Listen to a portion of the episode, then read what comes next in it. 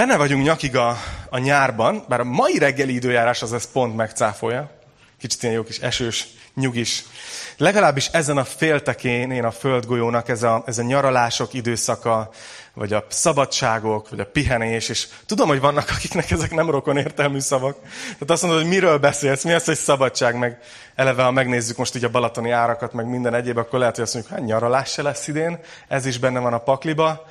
Lehet, hogy vagytok néhányan olyanok is, akik, amikor Szabin vagytok, akkor is dolgoztok, mert milyen jó lehetőség befejezni mindent a ház körül, és akkor alig várjátok, hogy újra kezdődjön a munka. De azért általánosságban elmondható, hogy ez a, ez a pihenésről is szól a nyár, és ezért azt gondoltam, hogy így erre az utolsó vasárnapra hozok nektek egy, egy tanítást, egy bibliaórát a pihenésről.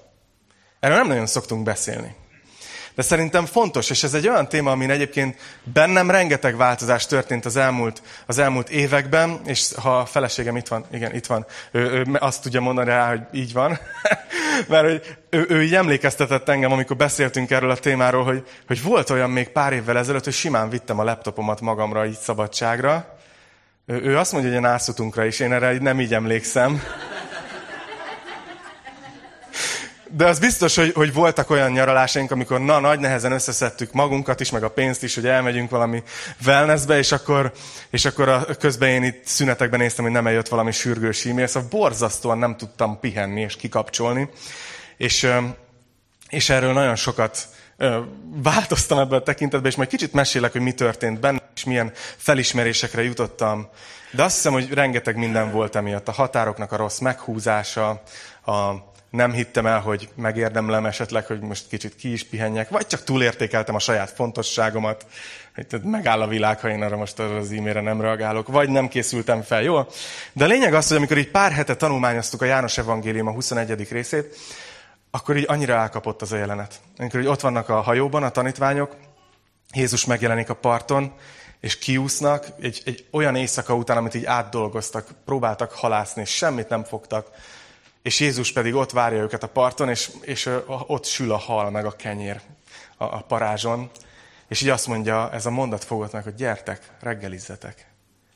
Hogy, hogy milyen, ú, de ott lettem volna. Tudod, tehát, hogy így mondtam is nektek, hogy ez ilyen Instagram gyanús jelenet, tehát, hogy így tengerpart, és grill, grill hal, meg egyebek.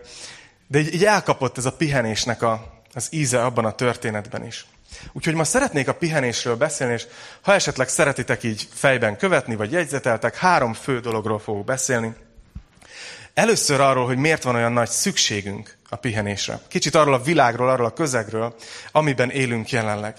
Aztán fogok beszélni, figyeljetek, ilyet se hallottatok még, a pihenés teológiájáról. Mit mond a Biblia a pihenésről? És aztán legvégül hoztam egy ilyen marketing blokkot, hogy mit várhatsz, ha pihensz. Mik azok a változások, amik igazán történnek bennünk, amikor tényleg pihenünk. Úgyhogy gondoltam, hogy ha a világunk helyzete nem győz meg, vagy a teológia, akkor hát ha az, hogy mit várhatsz tőle. Majd az. Úgyhogy ez lesz a három nagy blokkunk. Egy-két megjegyzés, mielőtt belemágunk. Tudom, hogy amikor, amikor így, így tanulmányozzuk a Bibliát, és itt vagytok a teremben, nagyon nehéz tudni, hogy ki milyen helyzetben van. Ki milyen élethelyzetben van, ki milyen anyagi körülményben van főleg, hogy online is közvetítjük, rengetegen bekapcsolódnak, vagy utólag megnézik, és nagyon nehéz tudni, hogy ki milyen helyzetben van. Tehát nagyon kérlek, hogyha teszek bármi utalást, nyaralással, vagy pihenéssel kapcsolatban, amire te neked ilyen, ilyen keserűség fogalmazódik meg, hogy fú, hát én ezt pont nem engedhetem meg magamnak, légy ne haragudj rám. Mindenki a maga, maga, maga életében nyomorog, és, és vannak küzdelmei, és, és igyekszem olyan elveket hozni, ami mindenkinek szól. Aztán, jó, talán ennyi, talán ennyi így elég is, ilyen, ilyen figyelmeztetésként. Na kezdjünk bele. Miért van annyira szükségünk a pihenésre? Ki az, aki úgy érzi, hogy szüksége van pihenésre? Na jó, akkor nem, ezt lehet, hogy át is ugorhatjuk. Ezt. Egy kicsit arról szeretnék beszélni, hogy, hogy milyen a, a világunk, amiben élünk.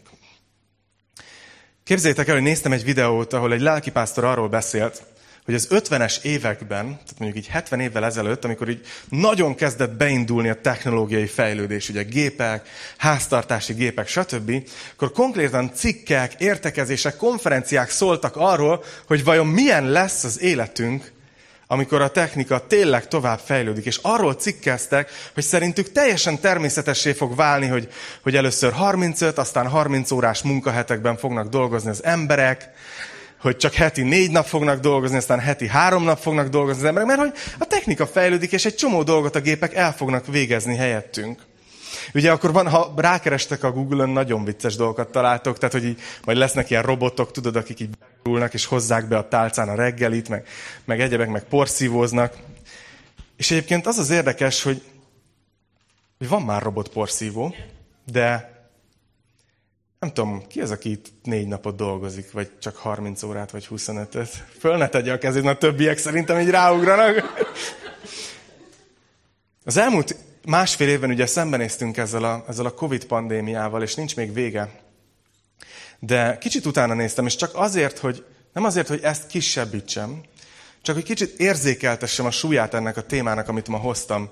A Covid az eddig több mint 4 millió ember halálát követelte, így világszinten, és ez rengeteg élet, ha belegondoltak abba, hogy ez mind valamikor, az mindegyik ember egy kisbaba volt, szerették, gondozták. 4 millió ember élete az rengeteg. Nem is szeretném ezt kisebbíteni. De az az erős, nem csak gyanúm, hanem konkrétan helyzet, hogy a, a, a maga az a korszak, amiben élünk, az a stresszes, túlhajszolt valóság, amiben élünk, az ennél több áldozatot követel. Hogy van egy folyamatos pandémia, amire föl se kapjuk a fejünket, mert már természetesnek tűnik. És utána néztem, hogy ne csak ilyen kidobjak ilyen, ilyen nagy mondatokat a, a számon, hogy az ENSZ honlapján találtam konkrétan infokat erről, hogy a munkahelyi stresszel és kimerültséggel összefüggésben évente 2,8 millió ember hal meg. Tehát akiknek a halála egy egybe visszavezethető a munkahelyi stresszre és a kimerültségre. És van egy másik szám is, hogy évente 374 millió ember betegszik meg a munkájából adódóan. Vagy hosszú távra, vagy rövid távra, vagy fizikálisan, vagy mentálisan, vagy érzelmileg, de, de az a tempó, amiben élünk, ezt szeretném nektek megmutatni, az, az bizony áldozatokat követel. Ez egy folyamatos pandémia. És ami még durvább, hogy úgy látom, hogy ezt a kultúrát, ezt mi éltjük. Mi magunk okozzuk. Az előbb említettem ezt a videót, és ott tovább elemezte ez a, ez a srác, hogy miért, vajon miért nem kevesebbet dolgozunk. Mikor elvileg, hogyha csak ugyanazt az, az életszínvonalat vágynánk, ami mondjuk volt az 50-es években, azt tényleg meg tudnánk kevesebb munkával teremteni. Miért nem? És ő azt mondta, hogy gyakorlatilag történt az elmúlt 50 évben egy értékváltás. Akkoriban az emberek a szabadságot, a szabad időt, az együtt töltött időt értékelték. És mára, amit igazán az emberek értékelnek, az a jólét és a pénz. És lehet, hogy, lehet, hogy azt mondjátok, hogy dehogy is, hát a kapcsolatok fontosak, a család az első. De csak gondoljatok bele, hogy hány meg hányszor hallottátok azt, mondjuk egy, nyilván nem a ti családotokban, mert ide csak jó családok járnak, itt soha semmi konfliktus, semmi nehézség. Ez vicc volt ha, hogy tudod, mondjuk azt mondja a, a feleség, hogy soha nem vagy itthon, és nem töltesz velünk elég időt. És akkor a férje azt mondja, de hát én azért csinálom, én ezt értetek csinálom, hogy nektek meglegyen az anyagi körülményetek, igaz? Az értékrendünk, az felborult egy kicsit. És érdekes, nézzétek meg ma azokat az embereket, akiknek kevés idejük van, és sok pénzük, azokat gazdagoknak nevezzük. Akiknek kevés pénzük van, és sok idejük, azokra a társadalom legyint, hogy hát lusta. Biztos? Valahogy szerintem fel van borulva a világunk. Valahogy piedesztára emeljük, és példaként el, el, állítjuk mások elé azokat, akik kidolgozzák a... a tanítás van. Értitek? És még egy dolgot azonosított be ebben a videóban. Azt mondta, hogy a nyugati világban, amiben mi is élünk, a fejlődés lett a hétköznapjaink gyakorlati teológiája. Hogy abban az érzésben élünk nap, mint nap, hogyha megfigyelitek, hogy nem jó, hogyha a dolgok úgy maradnak, hanem hogy előrébb kell lépni, feljebb kell lépni, fejlődni kell, igaz? Nem elég, hogy van egy, egy autóm, ami gurul, hanem azért jó lenne egy nagyobb. És éppen a sógorommal beszélgettünk valamelyik héten, hogy, hogy tudod, mindenkinek van egy ilyen mentális, mondjuk ilyen határvonal, hogy mi az, amit mondjuk amilyen autót szeretne. De amikor megvan az, akkor egyből ott a következő szint, ahova az, egyszer majd azért, ha úgy adódik, és uh, ahogy a Hofi mondta, ide pöttyint a Jóisten egy kis pénzecskét, akkor, akkor azért jó lenne megvenni, igaz? Tehát nem vagyunk elégedettek soha, nem, soha azzal, ami éppen van. Mindig van egy következő szint, ahova szeretnénk eljutni. És ez ugyanígy van a gazdaságban, mindig fejlődni kell. Ugyanígy van egy cégben. Tehát azt a céget ma, ahol mondjuk azt mondják, hogy ez, ez a cég ez így pont jó, ellát, eltartja azokat az embereket, akik benne dolgoznak, és termel kicsi profitot a, a tulajnak, az, az, azt így azt mondjuk, és miért nem fejlődtök, miért nem nyittok újabb helyszínt, és nagyobbat, és külföldi terjeszkedés. Tehát bennünk van, az egész világunkban ez a fejlődésre való törekvés, mindig többet, mindig jobbat. És azt gondoljuk, hogy ha majd azt elértük, akkor majd megnyugszik a lelkünk. És közben nem vesszük észre, hogy nem megnyugszik a lelkünk, hanem kiég. Belehal. Jobban élünk, mint valaha ma, mai társadalomban egyébként. És az idősebbek bólogatnak itt a teremben is. De mégis olyan dolgokkal nézünk szembe világszinten, mint pánikbetegség, szorongás, stressz, kimerültség. Nyúzottabbak vagyunk talán, mint valaha. Tehát ezért van szükségünk a pihenésre. Ezért szerettem volna ezzel kezdeni, hogy adok nektek egy képet arról, hogy, hogy miért van szükségünk a pihenésre. De azt hiszem, hogy meg kell győződnünk arról, hogy, hogy szeretnénk is ezt. És ebben segíthet a második részem, a, a pihenés teológiája. Mert hogy a keresztények egyébként, Jézus tanítványai, azok mindig a történelem során egy ellenkultúrát képviseltek. Mindig szembe mentek azzal, amit, a, amit így a széles társadalom képviselt. De milyen alapon? Miért? És hogyan tudunk ebben a témában például ellenkultúra lenni? És négy pontba szedtem ezt. Kicsit így át, végigmenve a Bibliának a nagy narratíváján. Az első, hogy rögtön a teremtésnél, amikor Isten létrehívta a világot, akkor látjuk ezt a nagyon furcsa jelenséget, amit mindenki ismer, hogy Isten hat napon át dolgozott, ugye, és a hetedik napon megpihent. Ez az 1 Mózes 3-ban van, és akkor ezt itt fel is olvasom nektek.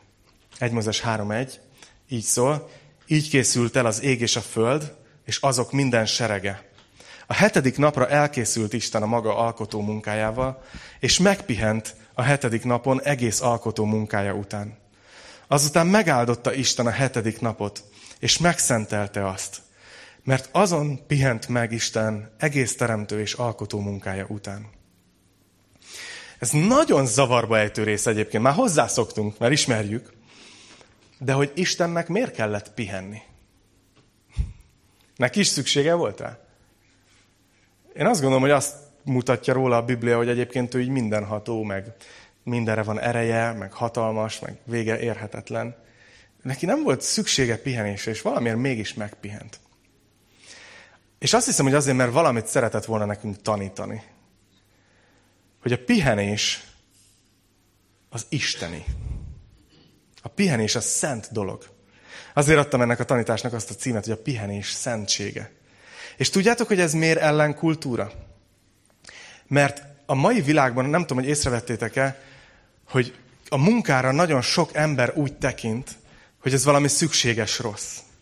És azt hiszem, hogy ahogy a munkánkra tekintünk, normálisan évközben, ahogy haladunk és végezzük hétről a dolgainkat, ahogy a munkára tekintünk, az meg fogja határozni, hogy hogy tekintünk a pihenésre. A munkát igazából Isten áldásként adta nekünk, amikor ő adta a feladatot adott Ádámnak és Évának, pedig egyébként egy elég puccos helyen éltek ott az éden kertjébe, és mégis adott nekik feladatot. Miért? Azért, mert az ember az Isten képére lett teremtve. És akkor teljesedünk ki, amikor mi alkotunk, valamit hozzáteszünk a világhoz, valami szépet, jót, áldást hozunk ebbe az egészbe, ahol élünk. Istennek a szerető uralkodását jelenítjük meg a világban. És tudjátok, azt mondod, hogy jó, hát az én munkám az biztos nem ilyen. Nem? Gondoljatok bele a saját munkátokba, tudod? Hogy lehet, hogy, lehet, hogy azt mondod, hogy persze, aki mondjuk valami humanitáriánus segélyszolgálatnál ott a frontvonalon segít az árvíz túlélőknek, meg a cunami át, na ő nekik van értelmes munkájuk, de az én munkám? Figyeljetek, minden egyes munkakör, minden egyes dolog, amivel foglalkozunk, az valahol jobbá teszi a világot, hozzátesz ahhoz, hogy ez működjön. Én sokszor elcsodálkozom, és így megyünk Enivel a városba, és néha így megállunk egy helyen, és így megnézzük, hogy hallod, De durva, hogy ahhoz, hogy itt, itt legyen ez a úttest, mellette patka, járda, épület, az épületen faragások, előtte villanyoszlop, tehát ott van a kábel a, alatta, és elvezeti a szennyvizet. Tehát csak megnézel egy várost, milyen brutális, hogy az emberek évszázadokon, évtizedeken keresztül együtt valahogy összedolgozva létrehozták, és gyönyörű, és működik. Számomra lett hogy az ember mire képes. És ehhez képest, ha viszont úgy tekintünk a munkánkra, most mondom a másik oldalt, hogy ez egy szükséges rossz, akkor gyakorlatilag azt várjuk egész évben, hogy mikor mehetünk szabadságra. Mert a szabadság majd az nagyon meg fogja oldani a problémáinkat. A szabadsággal egy gond szokott lenni, hogy visszük magunkat, és, a, és a gondolatainkat. De látjátok, hogyha ha a munkánkat nem tekintjük Istentől valónak, akkor a szabadságunk egy menekülésé válik. Csak, csak ki ebből a valóságból. Facebookra valaki kiírta egy ilyen mémet, hogy, hogy milyen fura a mai világ, így fogalmazta meg, hogy reggel felöltözünk, és beülünk a kocsiba, hogy el tudjunk menni a munkahelyünkre pénzt keresni, hogy ki tudjuk fizetni azokat a ruhákat, amit fölvettünk, és azt a kocsit, amivel éppen megyünk dolgozni, és azt a házat, amit egész napra otthon hagytunk üresen, hogy ki tudjuk fizetni. Mi? És hogyha így tekintesz az életre, na, akkor tényleg elég, elég necces. Azt hiszem, hogy, hogy keresztényként mi úgy tudunk egy ellenkultúrát képviselni, hogy mi a munkánkkal is Isten dicsőítjük. Mi a munkánkkal is Isten dicsőítjük, mert Isten dolgozott, és utána azt mondta arra, hogy ez jó. És aztán meg megpihent. Mind a kettőnek megvolt a helye, a szerepe. Egyébként országok most már kísérleteznek azzal, hogy így négy napos munkahét van, meg ilyesmi. De ott is, ha csak az hajtaná, hogy, hogy tudod, minél kevesebbet kell ilyen szükséges minimum, akkor az, az nem lenne jó, hanem, hanem az a lényege, hogy a négy napnak viszont legyen értelme és tartalma. És ez már a teremtéstől jön, látjátok? Na nézzük a második lépést ebben a kis áttekintésben. A második lépés az az, hogy később Isten a törvénybe írta bele a pihenést. Tudjátok, van egy ilyen mondás, hogy okos ember nem, szebe, nem szemetel, a többinek pedig tilos. Vannak ilyen tiltótáblák. Úgy látszik, hogy Isten is eljutott oda, hogy nem elég az, hogy így megmutatta, hogy így kéne csinálni, hanem, hanem ezt egy parancsba is adta a népének. Ezt mondja a 2 Mózes 20-ban, 8. verstől. Emlékezz meg a nyugalom napjáról, és szenteld meg azt. Hat napon át dolgoz, és végezd mindenféle munkádat. De a hetedik nap a te Istenednek, az Úrnak nyugalom napja. Semmiféle munkát ne végezz azon. Se te, se fiad, se leányod, se szolgád, se szolgáló leányod, se állatod, se a kapuidon belül tartózkodó jövevény. Mert hat nap alatt alkotta meg az Úr az eget és a földet, a tengert és mindent, ami azokban van. A hetedik napon pedig megpihent, és megáldotta az Úr a nyugalom napját, és megszentelte azt. Szóval olyan, mint hogyha Isten azt mondta volna, hogy hát ezek nem fognak megállni maguktól. Parancsba adom nekik. Minden hetedik napon tessék megállni, szükségetek van rá, hogy rendben legyetek. Istennek minden parancsolata és törvénye egyébként ilyen, hogy az, az minket szolgál, arra nekünk van szükségünk. És ezen túl, hogy megparancsolta Isten a népének, hogy minden hetedik nap álljanak meg, még arra is vonatkoztak előírások, hogy például a földet is minden hetedik évben hagyják pihenni. Azt mondták, hogy hat, nap, hat éven át műveljétek, gondozzátok, és aztán hetedik évre felejtsétek el. És éljetek abból, amit összegyűjtöttetek előtte. És azért akkor is ez ellenkultúra volt. Én elképzelem, ahogy így Izrael ott, ott hetedik év kezdődik, így tudod, ideje lenne kitolni a trakeszt, szántani, vetni, és így semmit, nem zörög senki, semmi, így nyugi van. És így a környező népek azok meg így nézik, hogy mi bajotok van? Tehát, hogy ti most konkrétan lemondtok arról a termésről? Tehát, hogy egy egész évnyi termésről csak így lemondtok, meg hogy utána nehezebb lesz újra kezdeni, meg tehát, hogy miért estek ki a ritmusból? Tehát, hogy így, ez akkor is.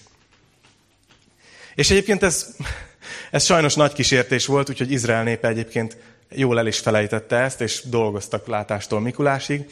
Annyira, hogy Isten egyszer azt mondta, hogy na jó, akkor most elküldelek titeket fogságba. És nem tudom, hogy tudjátok-e, de a fogságban, amikor mentek, az pont annyi évig tartott, ahányszor kimaradt a hét év.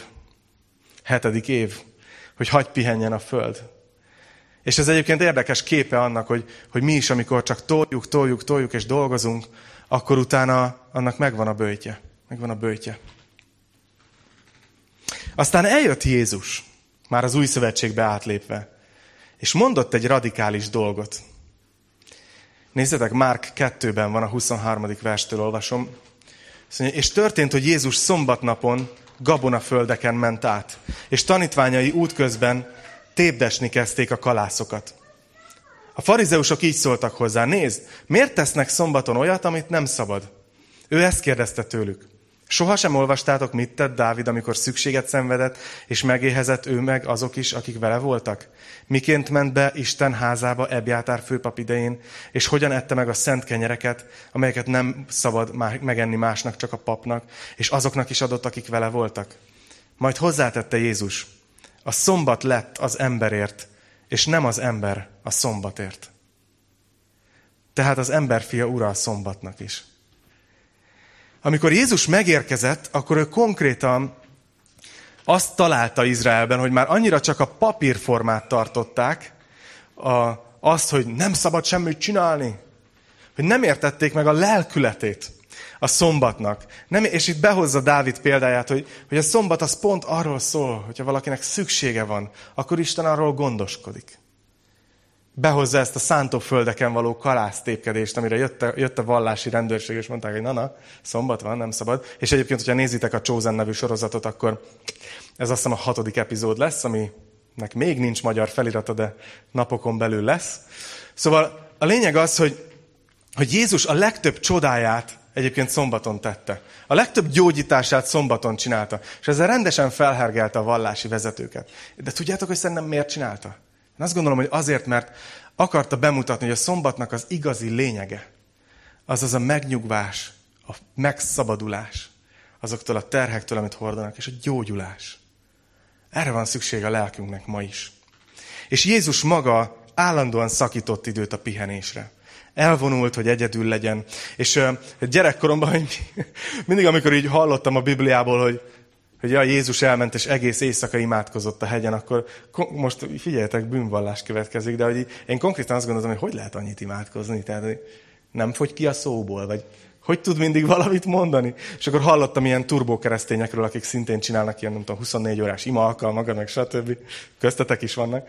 És akkor így, mit lehet annyit imádkozni? És aztán rájöttem, hogy az imádság az nem csak abból áll, hogy beszélünk Istenhez. Sokszor annyit annyiból áll, hogy semmit tevés Isten jelenlétébe. Hogy így odaülsz, és azt mondod, hogy Uram, most csak így feled lógok, jó? Itt vagyok. És nem feltétlenül kell mindig mondani valamit.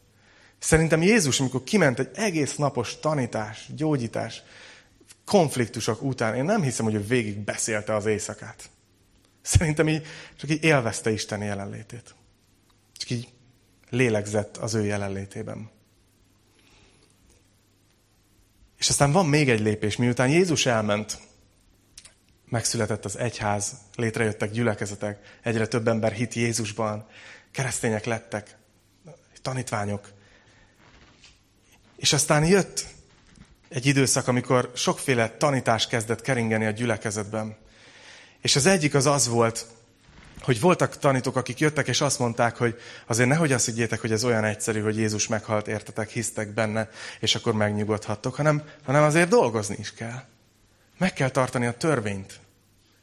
És például ilyen keresztényeknek íródott a zsidókhoz írt levél, ahol nagyon sokat beszél arról a szerző, hogy ez az egész, hogy a teremtésnél Isten megpihent hogy volt törvényben adva a szombatnak a parancsolata. Ez mind-mind-mind csak egy előkép volt, ami arra mutatott, arra az igazi megnyugvásra és nyugalomra, amit mi megtapasztalhatunk Krisztusban. Hagy, hagy olvassam fel. Nézzétek, hagy mondjam el először a kontextust. Ugye arról beszél előtte, hogy volt a pusztai vándorlás, ami ugye a hitetlenség következménye volt. Isten népe nem hitte el hogy Isten beviszi őket az ígéret földjére, hanem ők, ők harcoltak, ők, ők erősek akartak lenni, és ez ennek a vallásos ilyen teljesítmény kényszernek a képe volt. És ezzel állítja kontrasztba Krisztusnak az elvégzett munkáját, értünk a kereszten.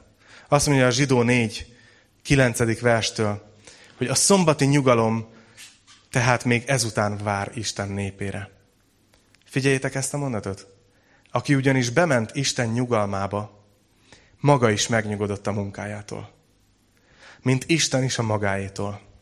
Igyekezzünk tehát bemenni abba a nyugalomba, hogy senki el ne essék ehhez hasonló engedetlenség következtében. És itt az engedetlenség, amiről beszél, az az, hogy Isten azt mondta a népnek, hogy én beviszlek titeket erre az ígéret földjére, és ők azt mondták, hogy á, képtelenek vagyunk bemenni. De nem, nem arról szólt az ígéret, hogy ti képesek vagytok, hanem arról, hogy majd én beviszlek titeket. És ők nem tudták ezt elfogadni, és elutasították. Ez volt az a hitetlenség. És azt mondja a zsidókhoz írt levél nekünk, hogy mi is élhetünk így keresztény életet. Hogy maradunk ebbe a gürcölésbe. Vagy bemehetünk Isten nyugalmába. Azt mondja, hogy aki bemegy a nyugalomba, az megnyugszik a saját cselekedeteitől. Nem attól reméri az előrejutást. Nem kevesebbet látunk itt a Bibliában, mint hogy a pihenés a szent dolog. Valaki mondhat rá egy áment. A pihenés az egy szent dolog. A pihenés Isten ötlete volt.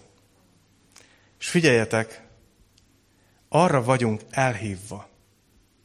Most nagy szavakat használok, de hiszek ebben, hogy arra vagyunk elhívva, hogy pihenjünk eleget. Azt gondoljuk mi, hogyha többet dolgozunk, akkor hasznosabbak vagyunk. De ez nem így van. Nem bűntudatunk kell, hogy legyen, hanem ez dicsőítés Istennek. Ez a pihenés teológiája, röviden zanzásítva. Hagy térjek rá a harmadik blokkunkra, hogy mi történik bennünk, amikor pihenünk. Kicsit valószínűleg mindenkinek más, és most lehet, hogy hozok be személyes szálakat, csak azért, hogy lássátok, hogy, hogy én is hogy éltem ezt meg. Én ezt az öt dolgot írtam fel, hogy mi történik bennem, amikor pihenek.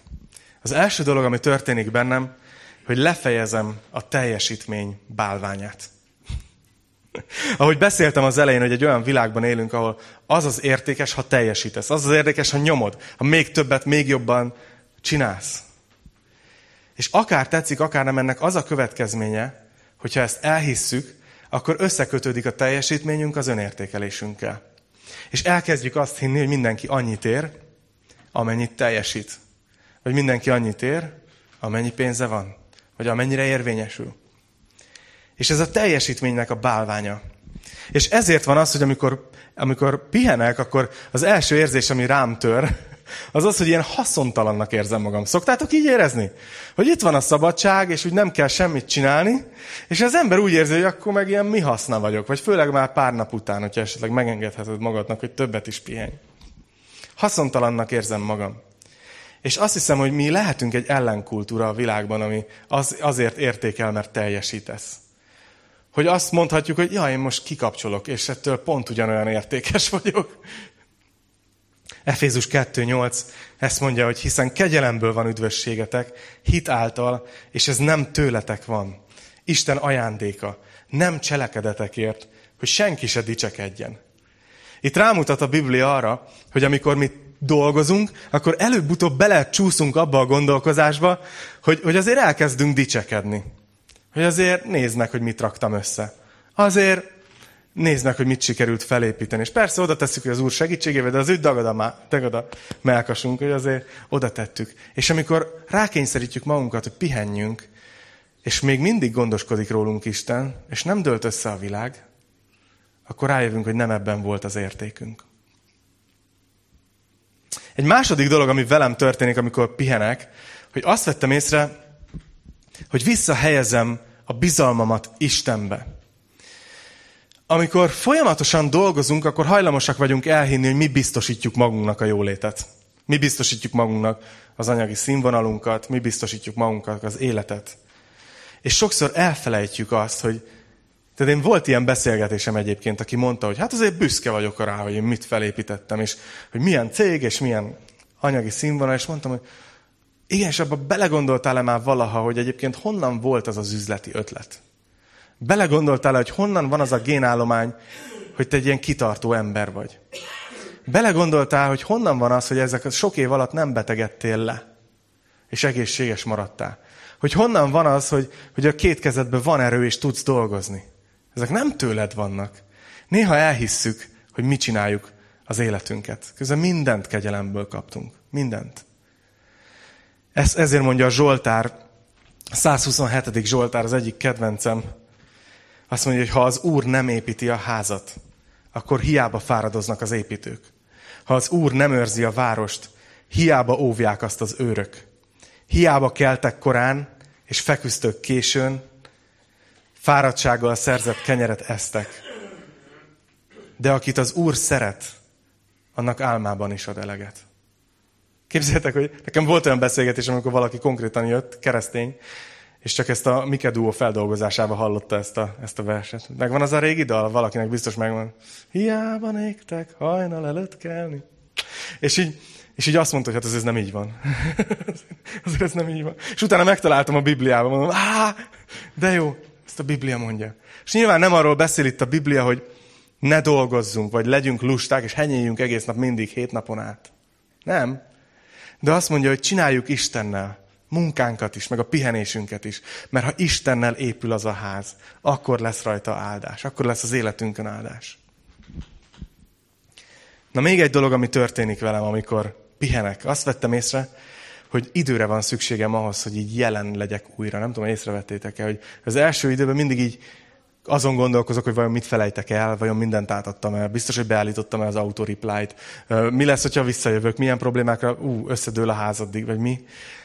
És így meg kell várnom szinte, mint, a, mint az a régi indián közmondás, tudjátok, amikor bejöttek a, a, a gőzmozdonyok és a, a vasút, és elvitték nagyon gyorsan valahova egy indián, nem tudom, hogy ez igaz, vagy ez csak egy ilyen amerikai rasszista vicc.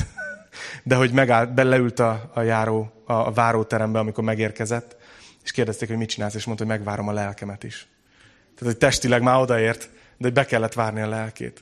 Gondolom, hogy ez amúgy ilyen városi legenda ez a sztori. De viszont van igazság benne. Én úgy látom, hogy, hogy néha meg kell állnunk azért, hogy így megérkezzünk mi is a jelenbe.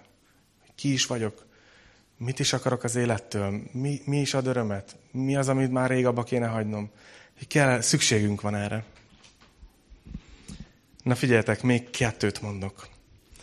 Amikor pihenünk, akkor azt hiszem, hogy alázatot tanulunk. Mert azt hiszük, hogy lehet, hogy meg fog állni nélkülünk az élet, és aztán nem. És én sokszor voltam úgy, hogy visszajöttem, és akkor első meeting a csapatommal, a kollégákkal, és akkor így kérdezem, hogy minden oké, minden, és akkor mondták, hogy persze, persze, persze. Hát semmi nem történt, minden rendben van.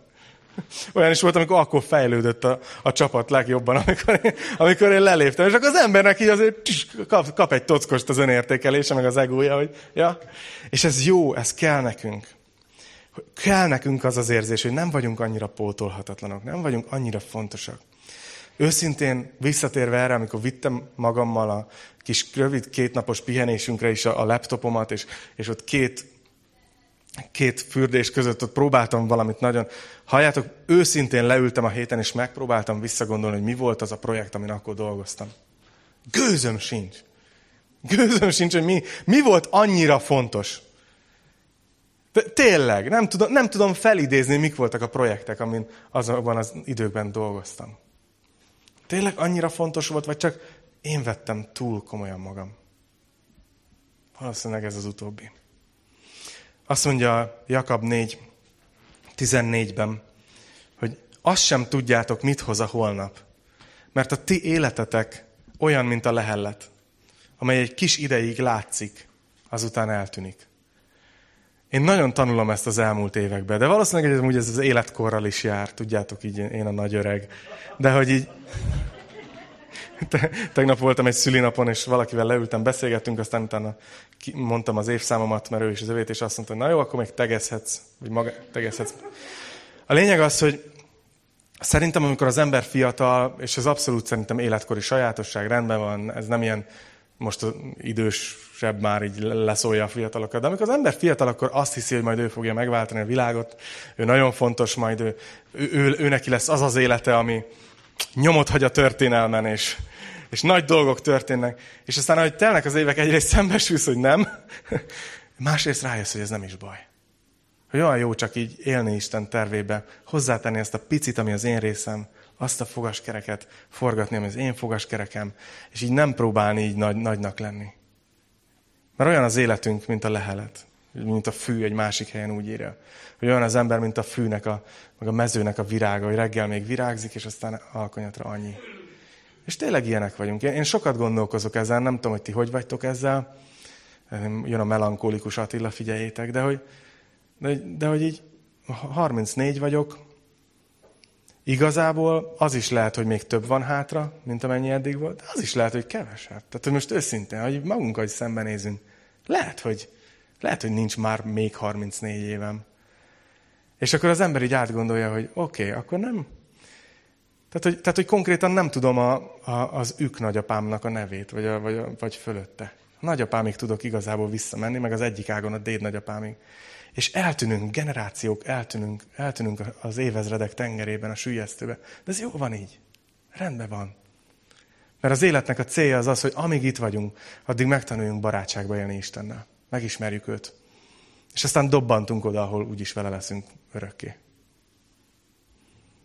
Szóval ez az alázat. És végül az utolsó dolog. Azt hiszem, és kicsit bele is kaptam ebben már, de hogy amikor pihenek, akkor mindig így kicsit nem tudom, hogy ti is vagytok-e így, hogy olyankor az ember elkezdi újra föltenni a nagy kérdéseket az élettel kapcsolatban. Egy kicsit kizúmolsz. És ránézel a nagy képre az életedben, hogy mi minden történt az elmúlt években, mi várható a következőkben, és egy kicsit így, így újra kalibrálódsz, hogy, hogy mi, miért is annyira, hogy hova illeszkedsz a történelembe, hogy hol vagy itt Magyarországon, a családodban, a gyerekeid életében, a, a, a barátaid életében.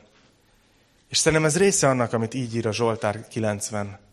Azt mondja ott a, ott a Zsoltáros, hogy taníts úgy számlálni a napjainkat, hogy bölcs szívhez jussunk.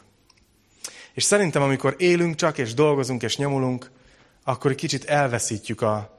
Tehát elkap minket a gépszíj, vagy úgy is szoktuk mondani, hogy beugrunk a mókuskerékbe hétfőn, aztán nyomatjuk. Olyankor egy kicsit nehezebb bölcsen számlálni, és kicsit megállni, kizúmolni, és ránézni a nagy képre. És ebben tud segíteni a, a pihenés. Hagy mondjak még csak egy utolsó dolgot, ami, ami nincs is benne a jegyzetembe. Márk 6.30-ban látjátok azt a részt, amikor Jézushoz visszajönnek a tanítványok egy, egy szolgálati időszak után. Jézus elküldte a tanítványait, 35 város tervezett be Jézus, hogy oda fog elmenni, és elküldte maga előtt a tanítványokat, hogy készítsék elő a terepet. Valaki mondja azt nekem, hogy Jézus spontán volt. 35 városos turné volt betervezve. És uh, konkrétan elküldte a tanítványokat, és visszajöttek a tanítványok, és azt mondták, hogy nem fogod elhinni. Hogy csak szóltunk az ördögöknek, és kimentek emberekből, hogy meggyógyultak betegek, hogy, hogy ó, így föl voltak pörögve, így, így a tanítványok. És Jézus azt mondta nekik, és nem szedtem ki külön, hogy Attila parafrázisa, de így azt mondta nekik, hogy, hogy akkor most menjünk el egy kicsit, és pihenjünk. Csak egy lakatlan helyre, csak ti és, és én. Pihenjünk. Aztán ne olvassátok tovább a történetet, mert rosszul sültem, a logisztikai csapat valami hibát csinált, mert mire odaértek a lakatlan helyre, valaki kiszimatolták, és egy óriási tömeg várta őket, szóval ez nem példa. De ami viszont példa ebben a történetben, az, az két dolog, és ezt hagyadjam nektek is egy útravalóra. Az egyik az, hogy, hogy Jézus, Jézus mondta, hogy kell a pihenés. Tehát most lehet, hogy vagytok itt a szolgáló csapatban, belegondoltok a következő négy hétbe, és elő fognak jönni ezek a dolgok, amit mondtam, hogy kicsit haszontalannak érzed magad, kicsit. De, de hogy Jézus maga hív minket szerintem, hogy, hogy időnként pihenjünk. A másik viszont, amit szerettem volna nektek mondani, hogy Jézus nem azt mondta, hogy menjetek el és pihenjétek ki magatokat, hanem ő, ő velük ment. Ő velük ment. És azt hiszem, hogy nekünk is így lesz ez a következő négy hét, hogy megyünk és pihenünk, de Jézus velünk jön. És, és amikor, ahogy így mondom, hogy megnézzük az életünket, kicsit pihenünk, rájövünk, hogy nem is vagyunk annyira nagy számok, kizumolunk, számláljuk a napjainkat, hol tartunk az életben, stb. Ezt nem egyedül kell csinálnunk, hanem az ő jelenlétével, az ő, az ő segítségével. Úgyhogy nagyon remélem, hogy szakítotok időt a pihenésre. És nem csak nyáron, hanem folyamatosan, heti szinten. Lehet, hogy nem ilyen vallásos módon, hogy mindig a szombat és napfelkeltétől, vagy napnyugtától, nap, napnyugtáig, vagy hogy van a sabbat. Lehet, hogy nem így, de hogy, de hogy legyen olyan hét, legyen olyan időszak a hetedben, amikor tényleg megállsz. És ez nem azt jelenti, hogy akkor lenyírod a füvet, mert most ráérsz. Akkor nem. Akkor, akkor nem nyírod le a füvet. Hanem csak így leülsz az Úr jelenlétébe. Így élvezed az életet. És azt hiszem, hogy mindannyian sokkal kiegyensúlyozottabbak leszünk. De még ennél is jobban remélem, hogy a lelketek is egy kicsit meg tud nyugodni, így a nyáron. És azt hiszem, hogy ebben segít az úrvacsora. Dicsőítő csapat, gyertek! Úrvacsorázni fogunk, ahogy mindig is szoktunk, így az utolsó, az utolsó dalban, utolsó előtti dalban. Ha először vagytok itt, látni fogjátok, hogy körbe fogunk adni egy tálcát. Vannak rajta ilyen kis poharak, benne, benne szőlőlé, és van ott ilyen összetört pászka kenyér. Az egészet Jézus találta ki, és ő azt mondta a tanítványainak, hogy ezt, ezt csináljátok gyakran, azért, hogy ne felejtsetek el engem, hogy emlékezzetek rám. És ez a kenyér az azt jelképezi, ahogy Krisztusnak a teste a kereszten megtört. A szőlőlé pedig azt jelképezi, ahogy a, az ő vére kiomlott.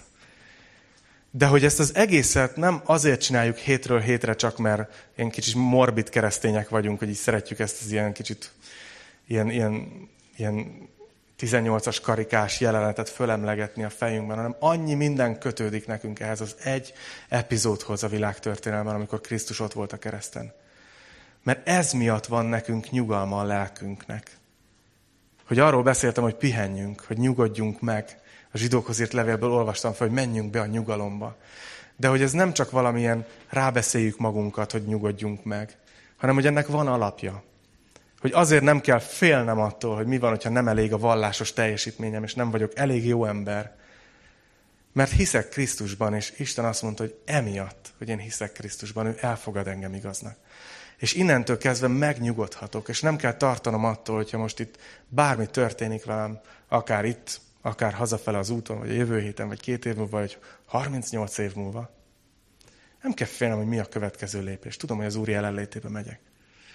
Mert ez a, ez a nyugalom,